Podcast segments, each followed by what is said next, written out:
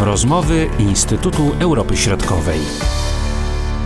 Oficjalnie zmiany poparło 78% głosujących, a frekwencja wyniosła 65%. Biorąc jednak pod uwagę szereg nieprawidłowości, podane wyniki są nieprawdopodobne. Sposób przeprowadzenia głosowania świadczy o tym, że otoczenie prezydenta Rosji zrobi praktycznie wszystko, aby utrzymać władzę bez względu na obowiązujące prawo.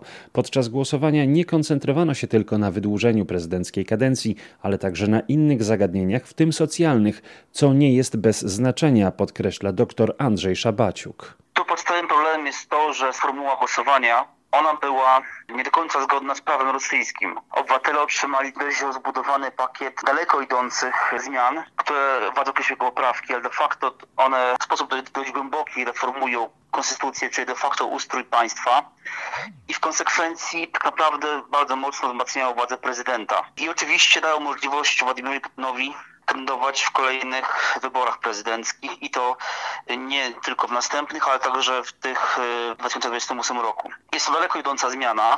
De facto niektórzy żartują wręcz e, gwarantująca Władimirowi władzę dożywotnią, bo trudno sobie wyobrazić, że po tych ośmiu ewentualnie kolejnych e, latach e, rządów Władimir Putin po prostu zrezygnuje z władzy, tak? A to nawet jeżeli on zrezygnuje, on otrzymuje funkcję e, dożywotniego senatora w Zgromadzeniu Federalnym. Tak więc de facto ma prawo być politykiem czynnym aż do śmierci. Dlaczego prezydent Putin zdecydował się właśnie na takie rozwiązanie? Władimir Putin i środowisko z nim związane od dłuższego czasu poszukiwało jakiegoś sposobu na rozwiązanie dylematu roku 24. O tym pisało się już od dawna. Jak wiemy wcześniej, ten pomysł, który pojawił się w, w środowisku władz rosyjskich, polegał na tym, żeby zmusić Aleksandra Łukaszenkę do tego, żeby, żeby on uległ tym pomysłom pogłębienia integracji w ramach państwa wojskowego i żeby stworzyć takie stanowisko prezydenta właśnie tego państwa wojskowego, który będzie głową dwóch państw i de facto to będzie zupełnie nowa funkcja. Siłą rzeczy będzie umożliwiała Władimirowi Putinowi kandydowanie w, w roku 2024 e, na funkcję prezydenta. Jak wiemy, Łukaszenka dość mocno i skutecznie e, oparł się tutaj tym, tym pomysłom. Wtedy władze rosyjskie postanowiły pójść w innym zupełnie kierunku. Początkowo pojawiały się sygnały, że Władimir Putin będzie dążył do e, pewnej liberalizacji tego systemu politycznego e, i wzmocnienia roli parlamentu kosztem prezydenta, ale szybko się okazało, że, że jednak tak nie będzie. Że Władimir Putin postawił jednak na wzmocnienie swojej pozycji. To może też po części wynikać z tego, że e, sytuacja gospodarcza Rosji plus teraz pandemia koronawirusa, to wszystko sprawiło, że notowania Władimira Putina są rekordowo niskie zaufanie społeczeństwa do, do prezydenta maleje. Tak więc widzimy, że Władimir Putin bardzo mocno umacnia swoją władzę w państwie, próbuje scentralizować pełnię władzy w swoich rękach. W tym referendum padały y, y, pytania nie tylko o przedłużenie y, tutaj możliwości urzędowania prezydenta, ale także kwestie socjalne i tutaj jakby połączenie tych dwóch elementów jest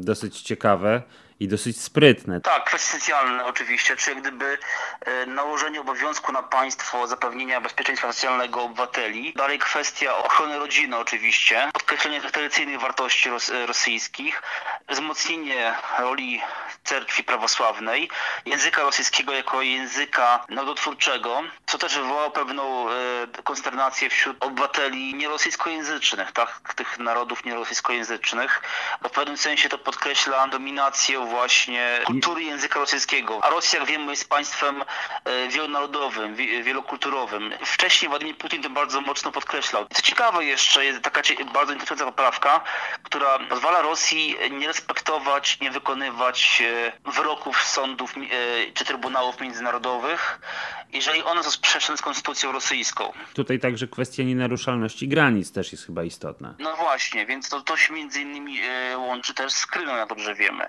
Chodzi tutaj właśnie o kwestię Krymu, czyli to jest takie e, zapisane w konstytucji tego, że Krym nie może e, wrócić na przykład do Ukrainy.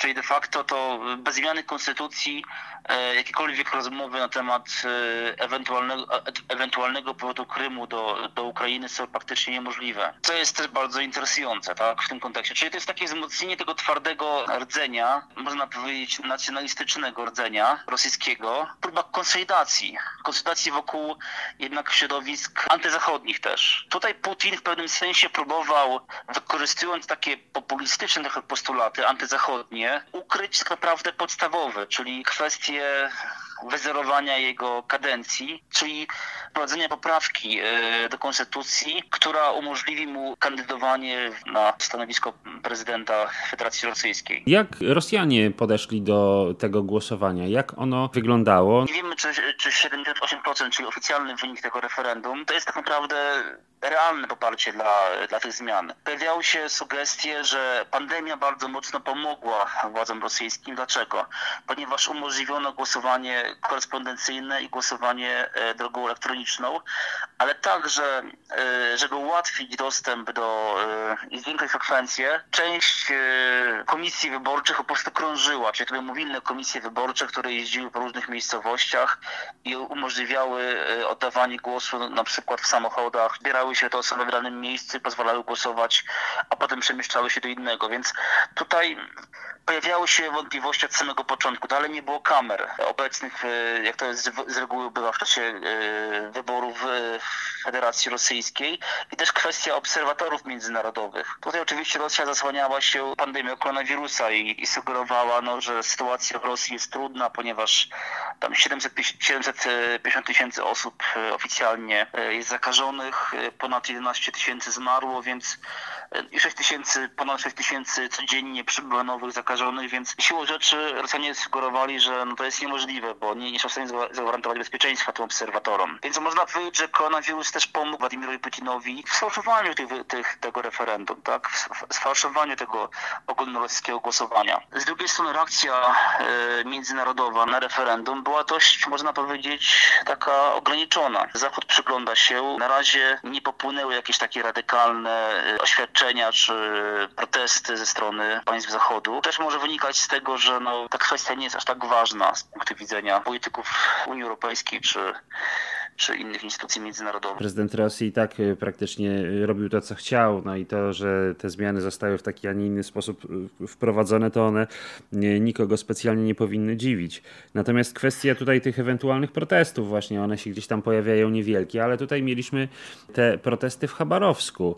Czy one są w jakiś sposób związane, czy też mogą być wiązane z tą sytuacją, o której mówimy, czy też to jest zupełnie inny temat, niezwiązany z, właśnie z tym referendum? Ja myślę, że to jest też symptom rosnącego braku zaufania do władzy. Mamy do, do, do czynienia z połączeniem szeregu czynników, czyli też po prostu takiego, można powiedzieć, trochę już zniechęcenia i zmęczenia władzą.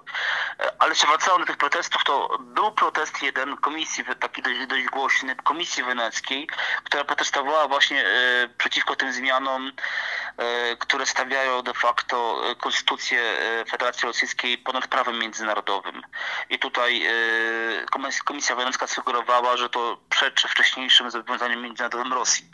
Ale wracając do Chabarowska, tak, to prawda. Myślę, że tutaj obserwujemy no, to samo, co na Białorusi, można powiedzieć. Widzimy, że, że i też niektórzy badacze podkreślają, że Rosja idzie tym scenariuszem, można powiedzieć, białoruskim. Czyli takie brutalne, bezwzględne umacnianie władzy prezydenta, tłumienie opozycji i de facto tworzenie takiego systemu superprezydenckiego, w którym poza prezydentem praktycznie nikt nie ma nic do powiedzenia. Wielotysięczne protesty w Chabarowsku były związane z aresztowaniem gubernatora Siergieja Furgała, oskarżonego o organizację zabójstw kilkanaście lat temu. Mieszkańcy stanęli w jego obronie i domagają się procesu na miejscu, a nie w Moskwie. Niewykluczone, że w najbliższym czasie będziemy świadkami podobnych wystąpień związanych na przykład z pogarszającą się sytuacją ekonomiczną i dalszym spadkiem zaufania do władz centralnych. Marcin Superczyński, do usłyszenia. Były to rozmowy Instytutu Europy Środkowej.